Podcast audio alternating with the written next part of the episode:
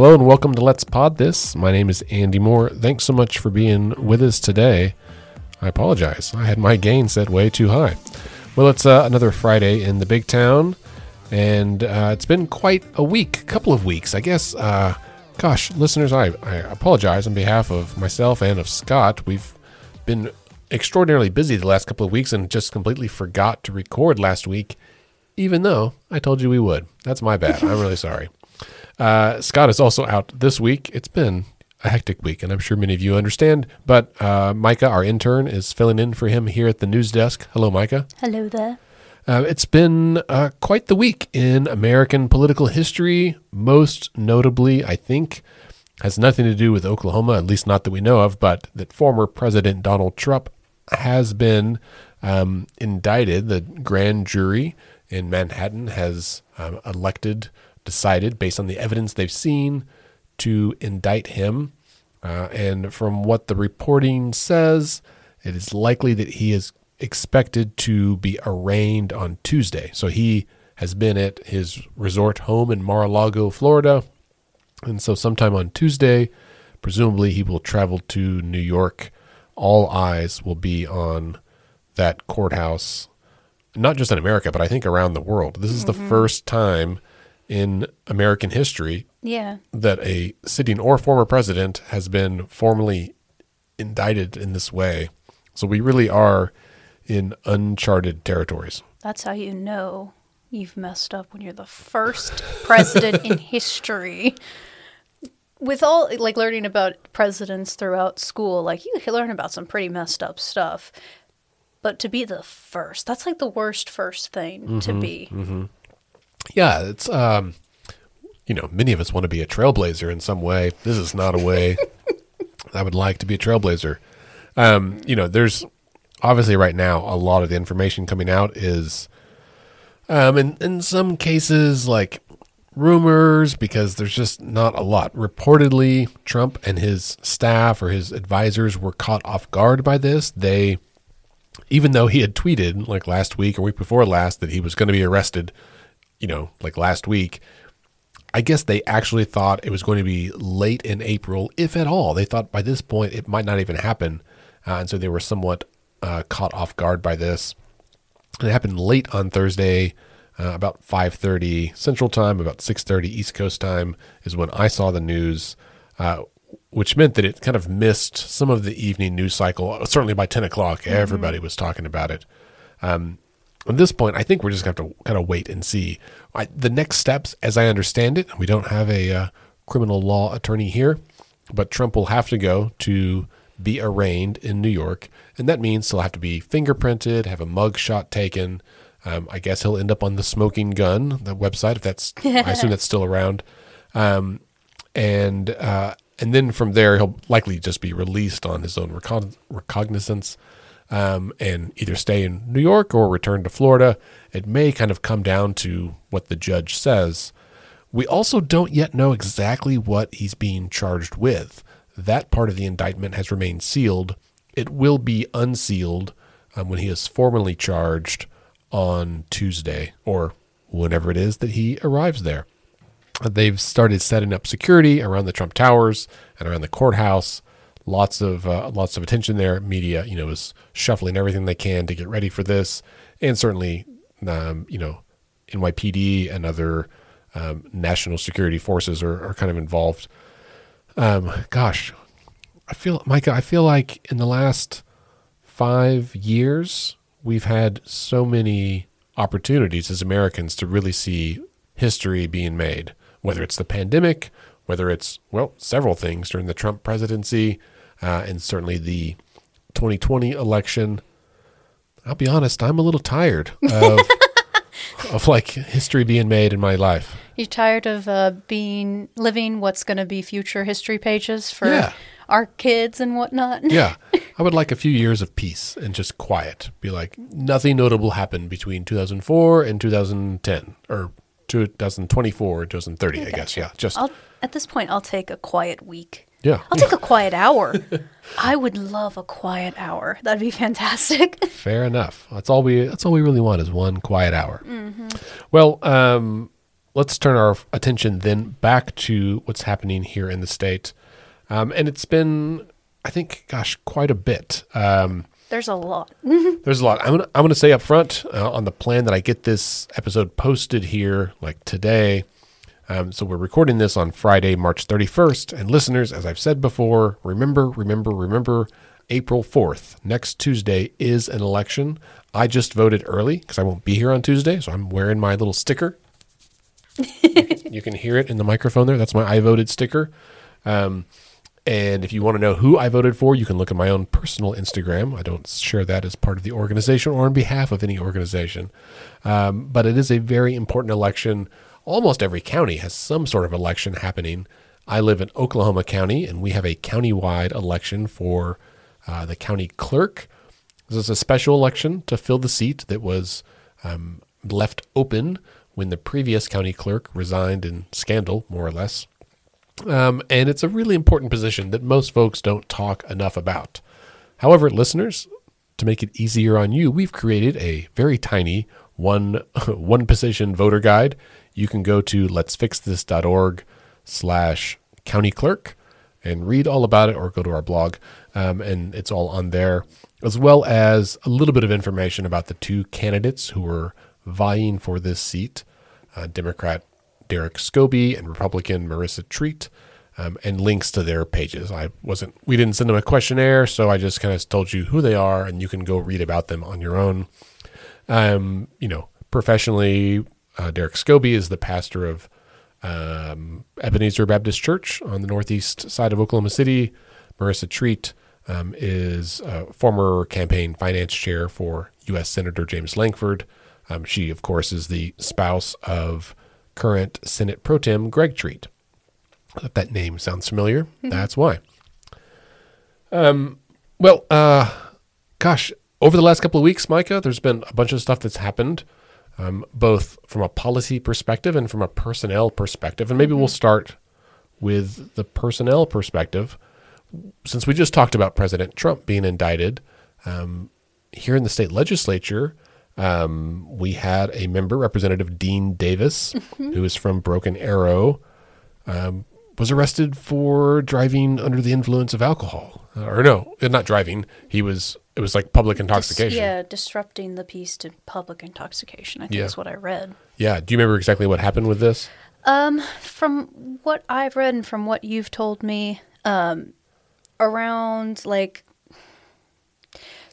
2 a.m., some police officers noticed that uh, some people were standing outside of a bar and everything was closed. So they said, hey, you can't stand here anymore. Um, and from what I understand, Dean uh, Davis was just kind of like, I can do whatever I want to do. Yeah. Um, And I, I think That's it's not the answer you that's should not the answer. cop. Yeah. no.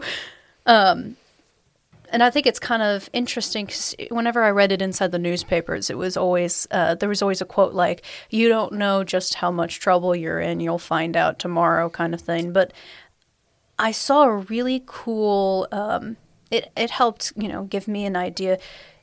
Inside the Oklahoman, there was a do um, legislators get a jail get out of jail free card. Right. And I was curious about that as well because I didn't know what happened after that. Because obviously that's his second, right? Yeah. This is his second D or second. Yeah, I guess DUI or related Uh-huh. charge. He was he was currently, I think, still on probation from his previous charge from last September. Yeah. So what does that? mean? I was like, what does that mean that he gets to go back? Because I know that there are several people. I don't know their names. Um, who have been um, who are like currently under investigation or not? Maybe not just inside uh, Oklahoma's area, but I was wondering why do they get to kind of not bear any responsibility at Right. first? Yeah, so this is, um, I mean, there's several, that's a deep question with several answers. Um, most succinctly is, yeah, Representative Dean Davis is now one of three members of the House of Representatives here, um, all Republicans who are currently facing charges. Um, he is, you know, had, has this charge.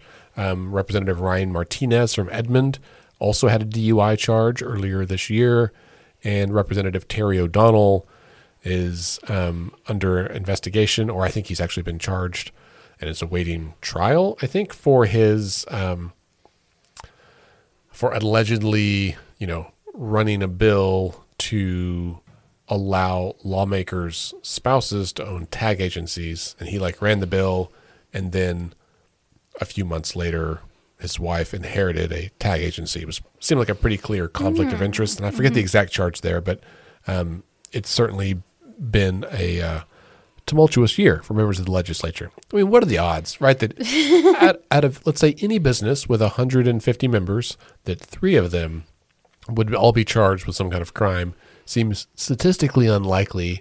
It is really unfortunate that these are public representatives.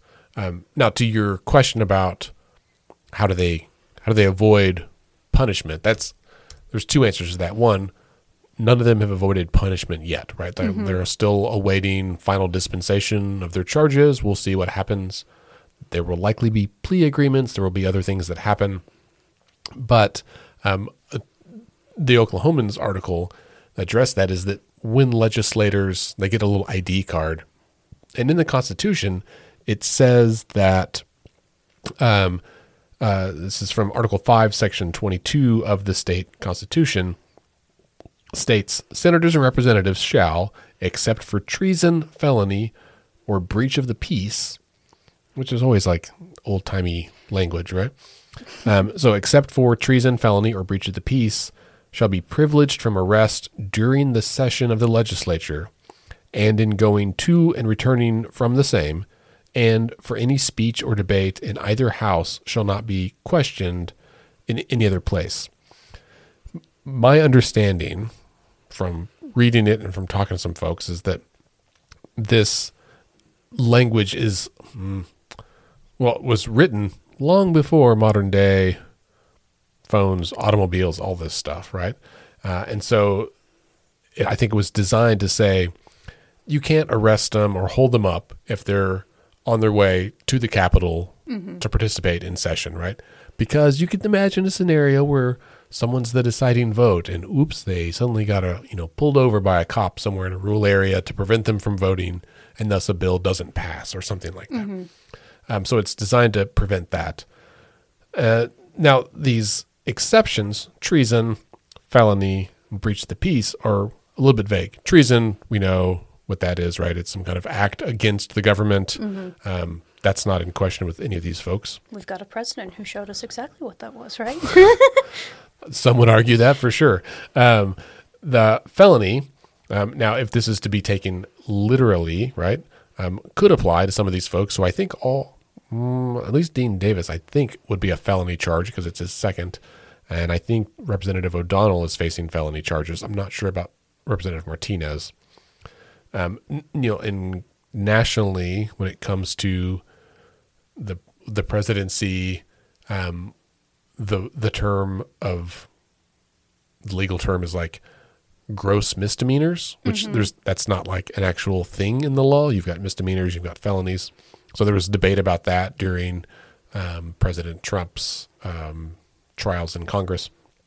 And then the third piece, right? Breach of the peace. Well, what does that mean? Like, if he's clearly not instigating a riot, he's not, I don't know, storming the Capitol with guns or anything like that. Um, he's not in a bar fight. He was just sitting in the patio of a bar. But that is arguably like a breach of the, I don't know, peaceful state of affairs, right? It's a violation of the law. And didn't like the police question the bartender, the owner, and they said we asked them to leave Yeah. multiple times, but they wouldn't. I would call that disturbing the peace. I mean, I don't know many people who are walking, taking like an evening stroll at 2 a.m. in the morning, but I could imagine a bunch of, I'm assuming they're blather drunk. Um, would that's the only reason why I can assume somebody would talk to a police officer this way. Yeah, and there's Um, the the body cam video has been released, and that's exactly what it looks like. It was, Yeah. He was with two other, allegedly two other legislators. I think one of them was identified as Representative T.J. Marti, um, and I don't know about the third, but they told the bar owner, "Oh, you, you know, it's fine. We're state legislators. mm, we can do what we want. Yeah, pretty much. Which is 100 percent what voters don't like, right? Isn't I don't care which party it is. If you know, even if um, my senator, Senator Julie Kirt, who I really like, I mean, she's my neighbor. Uh, we have a good relationship. I think she does good work. Lots of good pro democracy bills. if this, if this was her, we'd have a conversation where I would tell her that I was deeply disappointed in her. Um, and so the other thing that's tough though, right, is he's from Broken Arrow, which is a couple hours away. It's undoubtedly be in the news there, and it will undoubtedly be uh, come up during his reelection bid should he run next year. Um, I can imagine he'll have a challenger from one or both parties that will highlight this, right? None of us want our worst day to be the thing that defines us, but when you break the law egregiously like this and you're a public figure, right? Yeah, twice. That's the natural and you abuse your power while you're doing it. Like say, Right. He said, "You can't do this. I'm above the law." That Yeah. That's not okay. Right. Right. Yeah. I don't care if you're under the influence. No, you're right. Just don't. You shouldn't do that. Yeah, that's exactly right. So we'll uh we'll see. Now he after several this came out of the news. It was you know pretty widely broadcast, and then a few days later, the House did come back and formally censure him there on the floor, which is basically like a reprimand within the chamber where they stripped him of his committee assignments. And um, it's the same process they did to Representative Mauree Turner a few weeks ago. And they kind of gave the same thing. Well, re- first of all, Representative Davis came out the next day and like apologized on the House floor for his actions. He apologized. It was kind of like sorry, not sorry. Yeah, which yeah. was interesting. Yeah. Um, and and so the House and even some Republicans said that's not that was not an apology. And so the next day or so, the House formally censured him. He was not there. He didn't come that day, or at least was not in the chamber during that. Was he asked not to come, or did he just not show up? Who knows? Um, I mean, I can imagine it's embarrassing for him, and they might have just said, "Don't come, man. Like, let us do this." Um, but your presence is not going to help anything, which is different than with Representative Turner, right? Who, who, Hasn't been committed of anything, as far as I can tell. right? No, committed no actual crime. In fact, and that's that's the difference. And the, I think a, a real test of character, a demonstration of character, is that Representative Turner debated against the censuring of Representative Davis. Um, I really liked reading about that. I thought that was that wouldn't have been something that I would have immediately thought about. But then again, I've never been censured before, Right. so Right. And well, it's very rare even in the state house, right? It's only happened a couple of times and it hasn't happened for several decades, I think. Uh, and so for Rep Turner to come out and be like, listen, what are we doing here, folks? Are we just going to censure people now? Is this the new norm? Like we need to be really thoughtful about how we about how we govern and and because the censuring is not just a reprimand saying it's not just wagging your finger saying you did a wrong thing, but by stripping these folks of their committee assignments, you are reducing the voice of their constituents, right? And that I think should be something we all really think about, um, because that's why they got elected in the first place.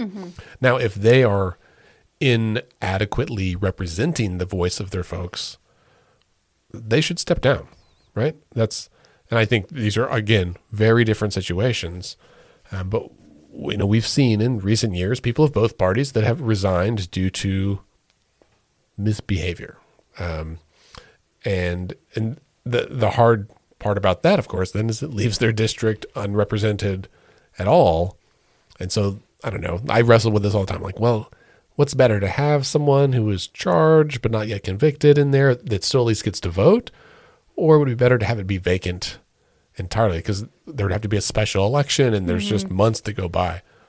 See, that's the part that gets me confused because what they didn't necessarily answer in that, and what I'm hoping you can, is yes, he hasn't been charged yet because of these protections, but when he is, if he is, um, why sh- will he be able to actually run for reelection? Because I was looking, New York Times posted who is running for president in the upcoming election, and Donald Trump was on there. And I'm not aware of anything that says like you cannot run for office Yeah. if you have. So are is that allowed? yeah, yeah. So I, I I think the exceptions that would prevent someone from running for president are treason or gross misdemeanors, which is, as we said already, ambiguous. Um, yeah, in fact, uh, Oklahoma native Joe Exotic is currently running for president from jail. Like he's in jail, and he's announced he's running for president. Now, that path is difficult, right? Um, Hard gonna- to knock doors in there. that's exactly right. Really tough to uh, get out the vote and to rally. Um, and it would be very tough for Trump if that was the case. Um, so we'll see. We'll see. All right. Well, let's uh, move on. Other big news in the last couple of weeks that we haven't talked about is the uh, in the Department of Education. Well, at least the State Board of Education, they held several meetings to hear and to approve um, a bunch of rules, right? This administrative rules. Many of these rules were proposed by State Superintendent Ryan Walters, and uh, and I'm setting up this conversation, I think, Micah, because there are two huge things happening around public education in Oklahoma, and I think one is distracting us from the other. Oh, absolutely. Um, and I, I think we all know that, but I want to pause and like highlight it so that we can all collectively here in the Democracy Den podcast studio and also in the public think about this because it it dictates how we behave, um, or it should dictate how we behave.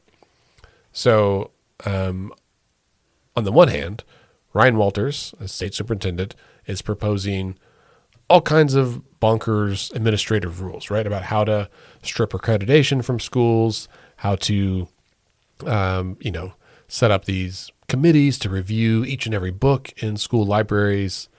Um, they would um, deal with everything from adjunct teachers, transportation, concurrent enrollment, all kinds of stuff. Um, a lot of it has to do with around gender identity. Some of the rules would like require teachers to alert administration and parents if a student acts or presents themselves basically in a way that they think is not this is such a weird thing to even try to explain I know right it was so vague. Like I thought, oh, so if the person says, "I would like to change my gender. I would like to change my pronouns," but I remember whenever people like said, "What what kind what name do you want me to call you? Like what's your Right. nickname and Yeah. whatnot like that?" Am I supposed to take the person seriously whose name is Brad and he's like, "My name's Stacy." right yeah And am I supposed to alert his parents then? And Yeah. I mean, that's not something that you can really enforce. I can see a bunch of witch hunts going on Yeah, yeah. after this, and that's terribly concerning for me for both the students and the teachers, and also relationships with parents and students. Yeah, this sucks in so many ways. so I, I think about a couple of examples from my own life, right? Uh, when I was in third grade for Halloween, we didn't have much money growing up. Uh, and so often we had homemade Halloween costumes. And in third grade, we used some of my grandma's apparel and she wore a wig, some of her wigs, and I dressed as an old woman. That was my Halloween costume for school because it was safe. There's no swords or knives involved. So I wore my grandma's wig and like an old dress and was just an old woman. Um, and like theoretically, under these rules, that you know a teacher could be like, "Hmm, this is concerning. I think Andy's trying to be a woman. I'm going to tell his parents." Of course, my mom would see through that. Like that's a silly example, but also there is the potential opens the door right for some really harmful stuff to happen. Secondly, uh, my given name is Andrew. I go by Andy. Always have A N D Y. In many cases, the name Andy with an I at the end um, is used by females, right? Like I've known several Andys that were A N D I, uh, usually short for Andrea. And so, what if I, as a student, told my teachers, go by Andy with an I? Again, it opens the door for some teacher who happens to be, you know, uh, value aligned with Superintendent Walters to really make this student's life difficult. Um, and we don't know always what's going on at home. It can make things difficult there. And it also just distracts from the learning that's supposed to be happening in the classroom, right? Like if I don't know any teacher or administrator who went into this line of work for the money or to be the uh, moral police of students, right? They went in to pour themselves into kids to help them learn and grow and develop and mature in a safe and healthy way. Full stop. Like that seems every teacher, and I was an education major for you know part of my college career. Um, have a number of friends and family who are educators, colleagues. I don't know anybody who's like, ha ha, I get to be a private investigator and gotcha all these woke kids. Like that's not that's just not a thing. Now all of that's happening, and a quick caveat is that while the state board passed, they unanimously approved these rules. The state board is entirely comprised of political appointees, right? They are henchmen to do the bidding of Governor Stitt in most cases, right? And so they are also, you know, fear Walter's wrath. So they approve the rules, but the rules have to be ultimately approved by the legislature. Later in session, there's this big administrative rules process where every agency passes rules and the legislature has to sign off on them as like final approval. So just because the state board passed them does not mean that the legislature is going to approve them. So they may they may never actually go into effect. I'm hoping it doesn't. Yeah. At the same time that this is all happening, we're all focused on this and going to these meetings and trying to, you know, make our comments and stuff heard. And it feels like we're just banging our head against the wall. Mm-hmm. Do you know what else is happening over in the legislature? I know that there's a lot of uh, book banning and uh, controversies over um, banning things that are quote unquote woke. Yeah, so those, the, all that stuff has to do largely with the rules here that, that Walters is proposing. But in the legislature, they're talking about money. Oh.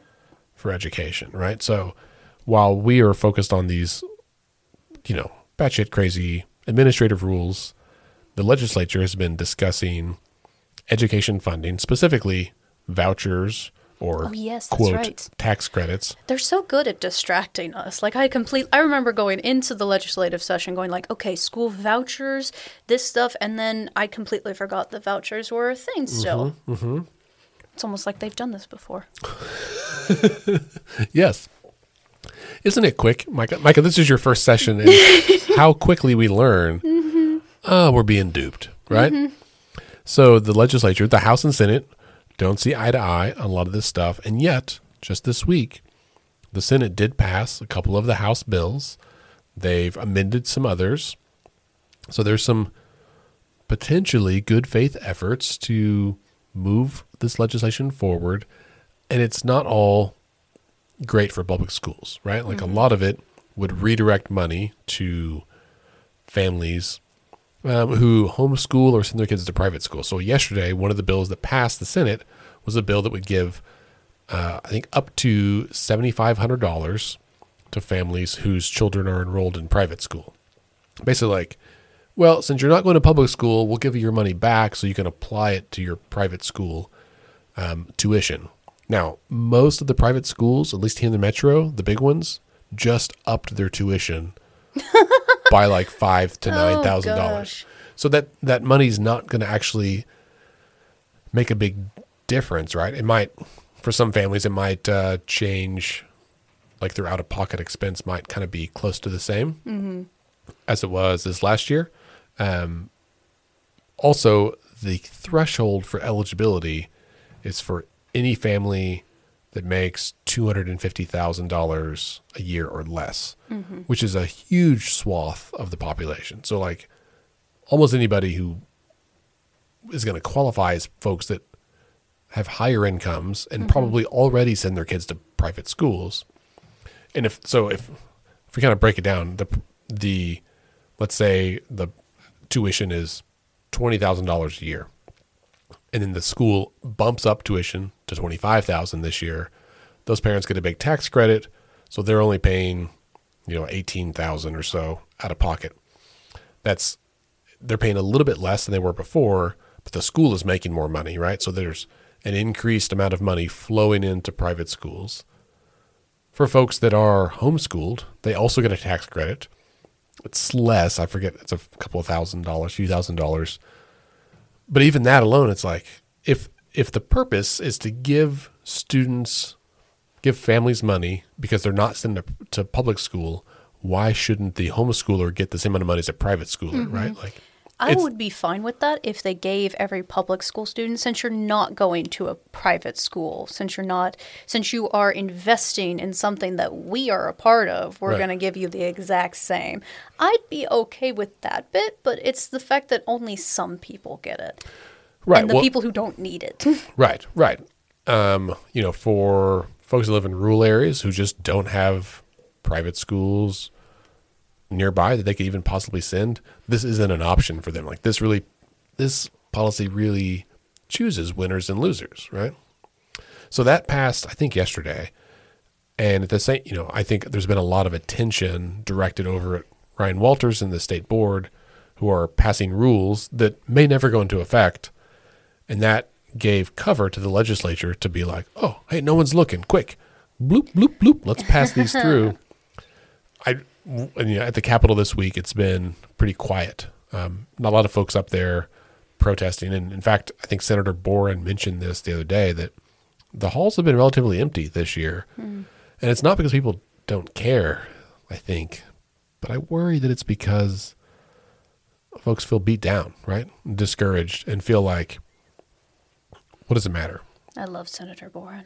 Five years ago, when the teacher walkout happened, right? There was a 30,000 ish people up there for a week, a lot of energy.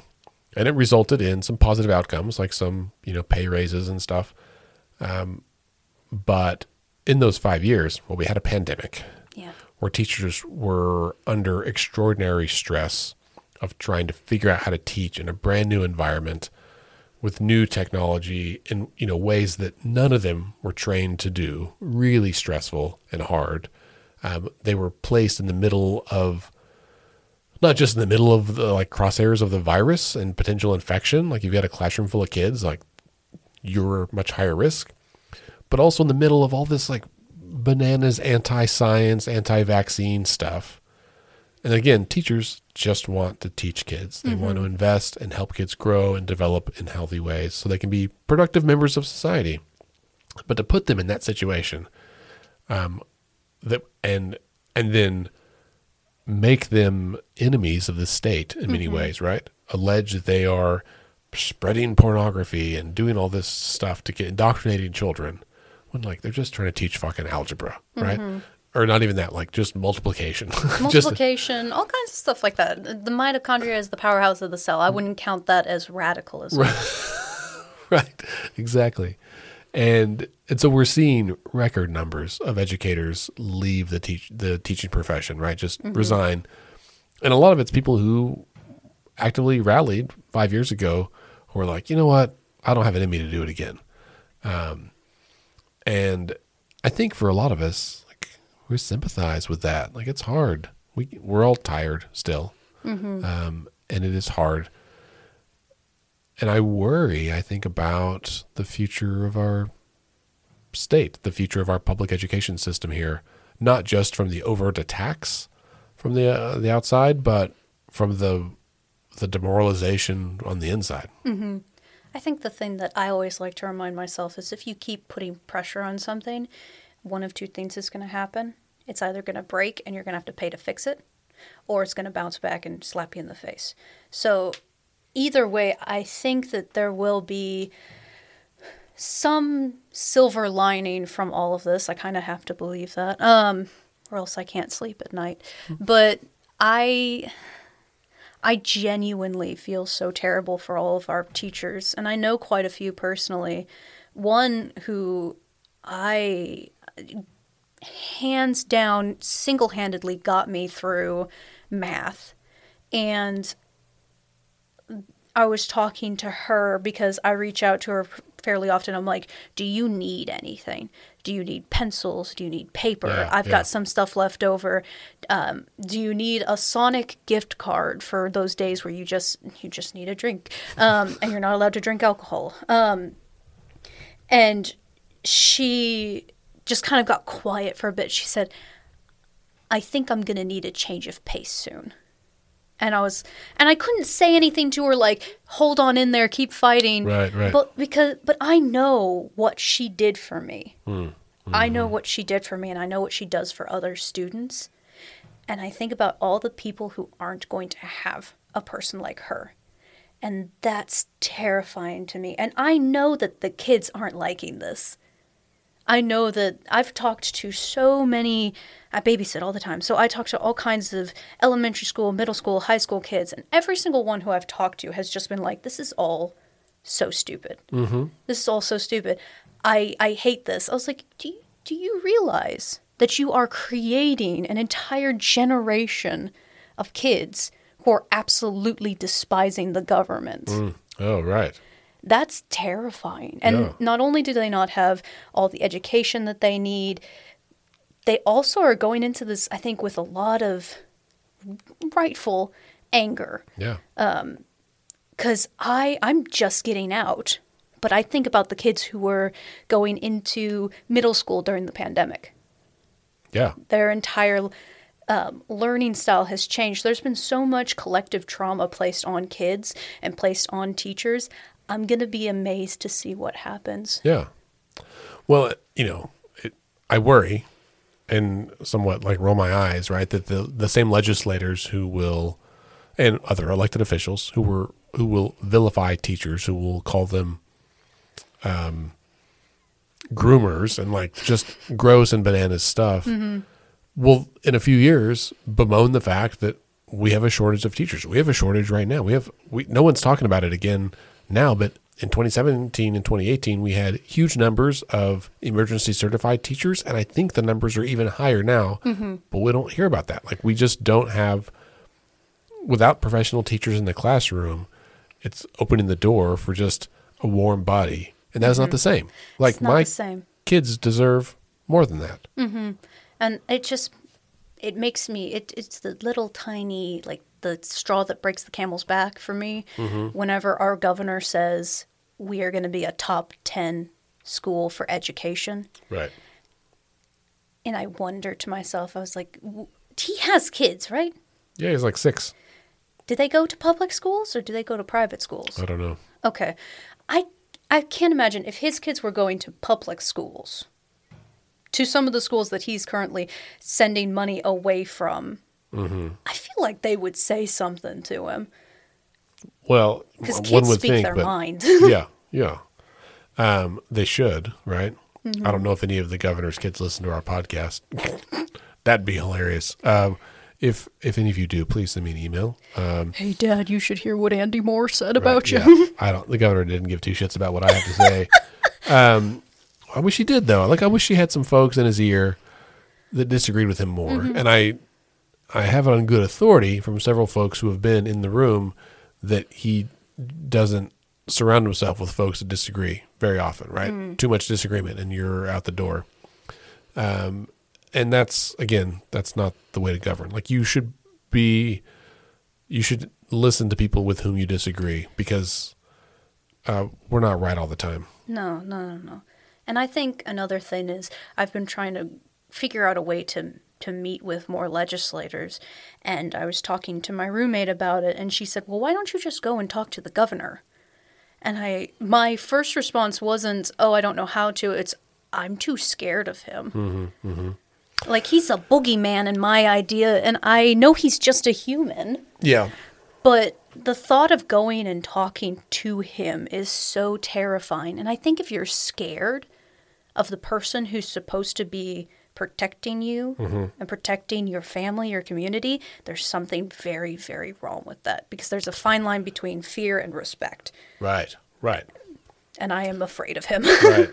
Do you um obviously you're like 20 years younger than I am, so you might I don't remember how old you were in during the Obama years, but there's a somewhat famous picture of President Obama where he has his head down and a little boy is rubbing his head, right? It's a little I think African American child who wanted to feel his hair yeah. because it was the same as him, right?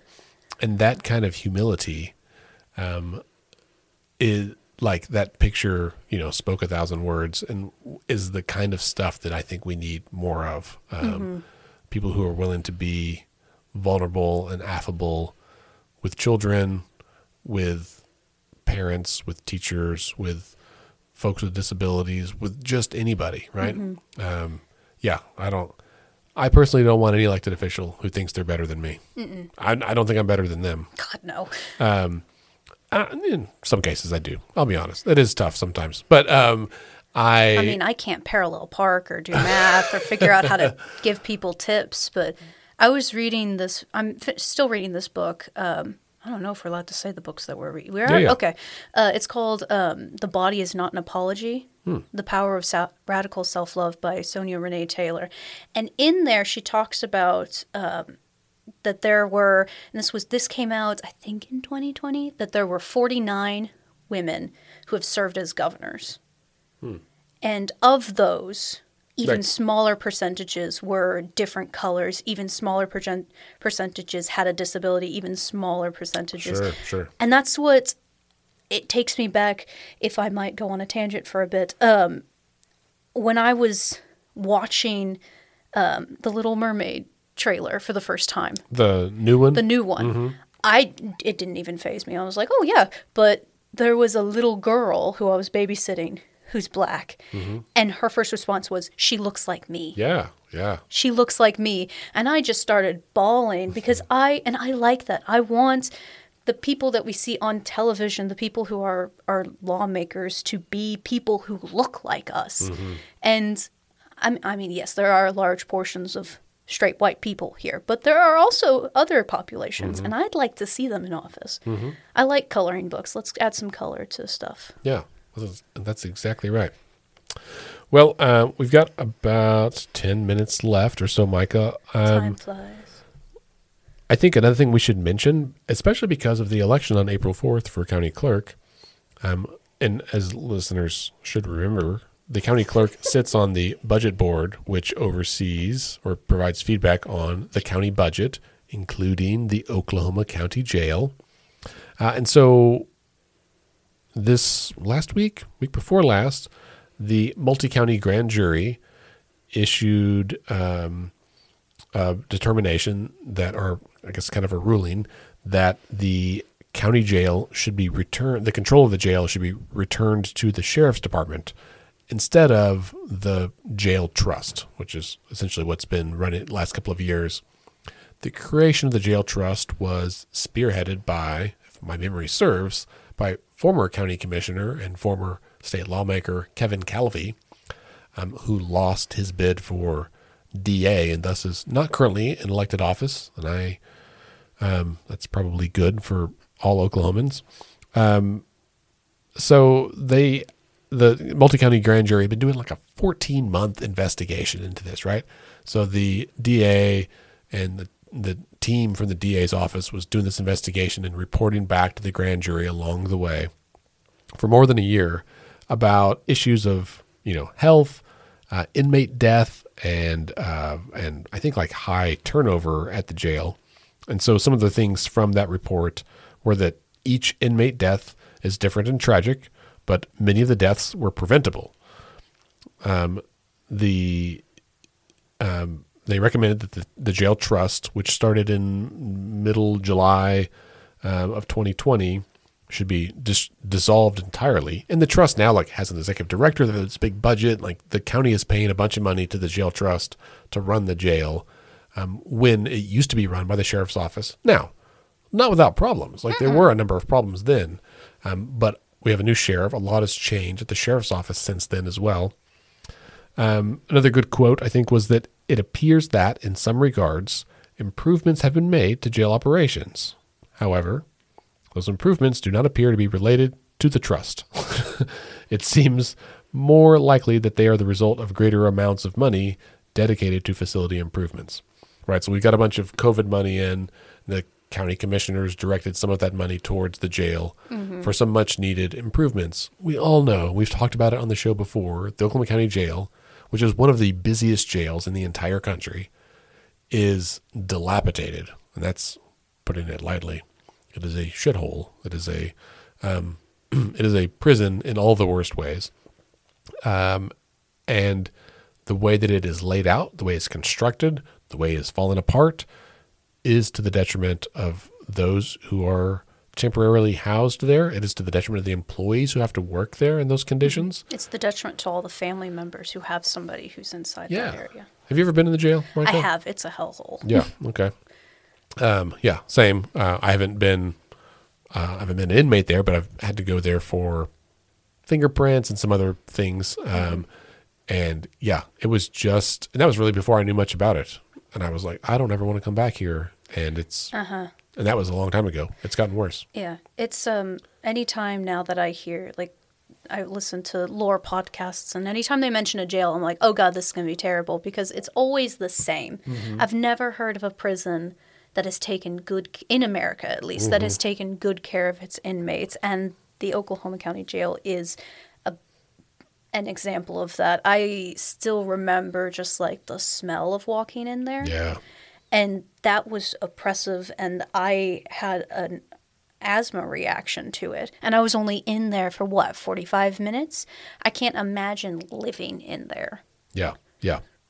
So like, I think it's a, just shy of forty. I think thirty-seven or so inmates have died in the last couple of years.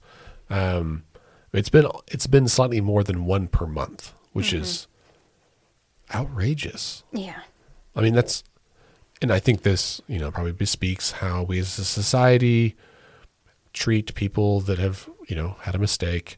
Um, but anyway, to dissolve the jail trust, it has to be a majority vote of the county commissioners. There's only three, so two to one, right? And um, and with approval. Oh, I think. Wait, I think I said that wrong. I think it requires a majority vote of the board of county commissioners. So the those three, and a majority vote of the trust and approval of the governor. Whew, that's a big hurdle. um, the grand jury said one primary reason to return the sh- return control to the sheriff is that at a minimum, the sheriff, as an elected official, can be held accountable through the election process, whereas the a current executive director of the jail trust is not directly accountable to the people, right? Like he's accountable to the trust and the board of the trust, and those are appointed. So some of those are county officials. It just gets a little more distant from the people. yeah Uh, so we'll see what happens. Um, I think there's still quite a bit to happen over the next few months. The board of county commissioners meets once a month, I think, um, and I, I, you know, I think a lot of folks are still digesting this report from the grand jury. Um, they made some recommendations. The grand jury made some recommendations about what they need to do, and that was including like hiring a hundred more officers. Right? They, it's been understaffed and over um, capacity for years and years and years. Um, it's been really difficult. Um, some of the reports indicated that um, some of the correctional workers were involved in bringing fentanyl into the jail, uh, which is not good. I felt like when I read this uh, report, I felt like I was reading a script from The Wire, the TV show The Wire. Have you ever Yeah. watched that? I was like, oh, this is exactly like this is like a gritty police drama kind of show, but it's happening right down the street, like right here in our backyard. Like that's not the way, not the way Oklahomans want it. i just started learning about fentanyl like i knew it was bad it's one of those Yeah. words that you hear and it doesn't mean sunshines and bunny rabbits but it i just now started hearing about how dangerous it is and how it's in so many different things Mm-hmm. um, i gotta remember the exact medicine that they have but um, i feel like they should put Narcan. Narcan. Yeah. I feel like they should put that should be something that they recommend. If fentanyl's a problem inside the jail, they should put a Narcan machine inside the You know, jail. Speaking of Narcan, Micah, um, just this week, I think it was announced uh, that the federal government is going to make Narcan available over the counter, like everywhere, like gas stations, Oh, God, CVS, How much is it going to cost? uh, like not much. Like I Oh, God think, bless. um, and I think that's the deal. Like it really is. I went through the whole training and stuff back when I worked in public health, and it is a life saving thing. Super. You just stick it in the nose, squeeze it, Mm-hmm. and you can save someone's life, which is like almost like voodoo magic. Like it's like Uh-huh. a. Um, I'm not going to question how it works because I'm scared to know the answer. I remember learning. I was like, great, that sounds cool. Um, chemistry, it works. Um, and I, I know, you know, I'm sure most of our listeners are like, oh, that's good.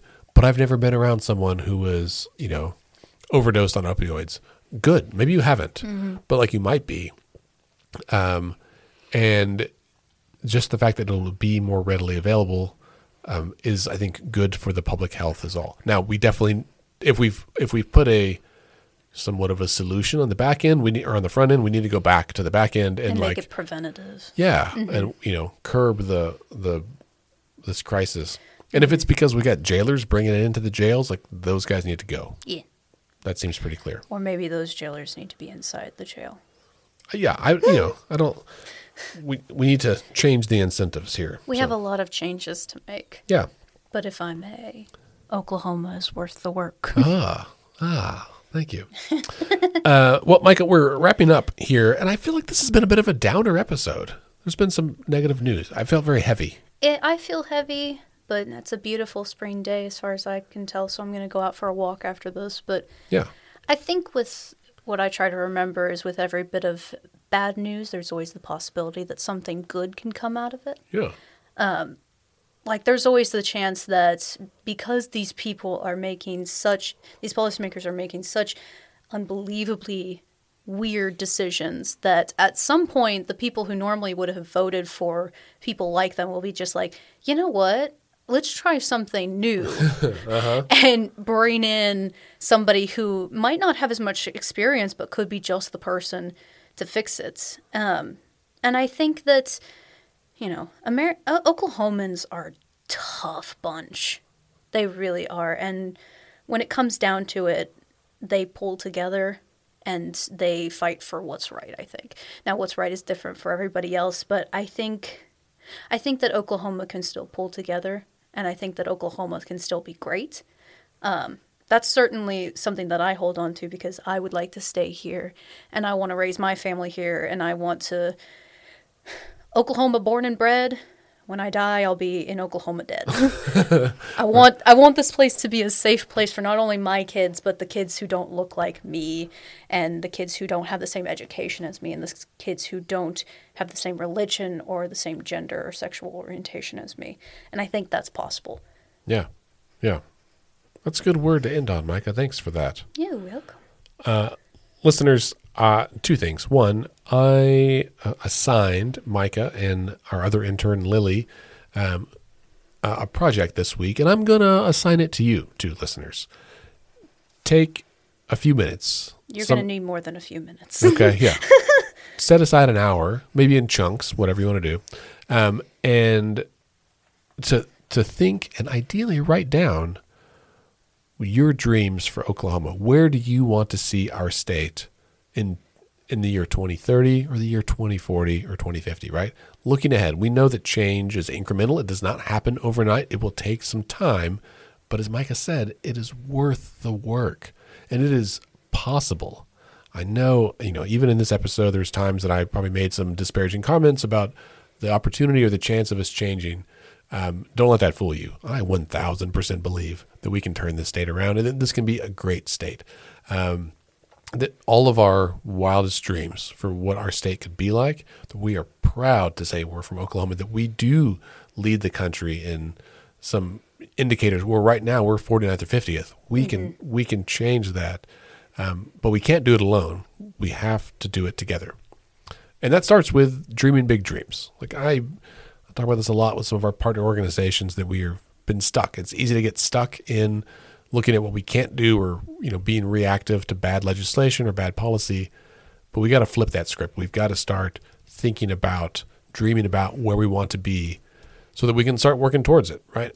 And i, I just in the last two weeks i've had probably eight conversations with different people who had you know even tiny dreams. And i was like oh well your dream connects with this other person's dream that i talked to. And so getting them together and starting to be like we can start working this if you need some help, if you want to think about specific things, let's talk about education. Right, think about what you want teacher pay to be like. What, to you, you don't have to be an expert, but like, what do you think teachers should be paid? What does that take? Do you think students should have access to, um, you know, an expanded access to free lunches at school? What if that was for everybody? That makes a lot of sense. We're all buying lunch one way or another. Either I'm making a PB and J or they're getting it at school. Um, what does that look like? What about healthcare? What about insurance? What about paid leave? What about fucking potholes and transportation? like what you know? What about public transportation? What about a light rail from Oklahoma City to Tulsa to Dallas? What about um, you know uh, walkable infrastructure, green space, parks? Um, what about gosh? I'm trying to think about anything else, right? Like what about guns? You what about guns? What about guns in not? school? What about um, higher education? What about workforce investment? Recreational marijuana, why not? Right. What? Yeah. Talk about you know, whatever it is. whatever it is to you. Free college. Oh gosh, free college. That's free, a huge. free yeah. healthcare. That'd be nice. Um, you know, there's a bajillion things. Payday lending. I would personally like to see there be no payday loan places. I think that's it is predatory. It is unnecessary. There are way better solutions out there. These folks are just making money off of people that are on hard times, and that's not okay. So, eh, listeners, whatever it is for you, think about it. And I encourage you, take a few minutes, make a little journal entry, write in your diary. You can send it to me as an email if you want. Um, you know, you can make up a fake Hotmail account and send it whatever you want to do. Um, if you need to have an audience, I'm happy to be your audience. We'd love to hear your dreams. That's what we want, right? I think we want to hear Oklahomans' dreams for the future um, because we dream together, we can work together and we mm. can build it together. I think also if we have those, if we remind each other of the dreams that we have, maybe we won't have so many nightmares. I think that's. I think we all kind of feel like we're living in a nightmare. If we all kind of remind each- each other that we have some dreams, then we might be okay. I think you're exactly right, Micah. That's a good point. Um, well, I will definitely read Micah's and Lily's next week because that's when I assigned them to have them back to me. Oh. Listeners, uh, you know, if you can have it turned in by next uh, Wednesday at five, that'd be great. Um, the exam will be on Thursday. no test. The test is how. Yeah, the test is how we live, right? It's open book, uh, and we're and you can use your buddies. So, okay. On that note, listeners, the uh, that brings us to the end of the show. Thank you for being here with us. Thanks, Micah, for filling in today. Thank you. Uh, listeners, don't forget about the election on April 4th. Um, you have elections everywhere. Edmond's got mayors and city council. Oklahoma City's got city council, county clerk. Tulsa's got school board and city council. There's stuff everywhere. Please, please, please go vote. Turnout would be low. These races will be won by a few dozen, maybe a hundred votes. And you 100% have a chance to change the outcome of this election just by casting a vote. Takes you not much time, lines are short, go out and vote. And tell your friends. Get on social media, text your friends. If you can promise to text five people about the election and say, There's an election next week, I need you to vote, that would be huge. All right. Have a good week, and don't forget that decisions are made by those who show up.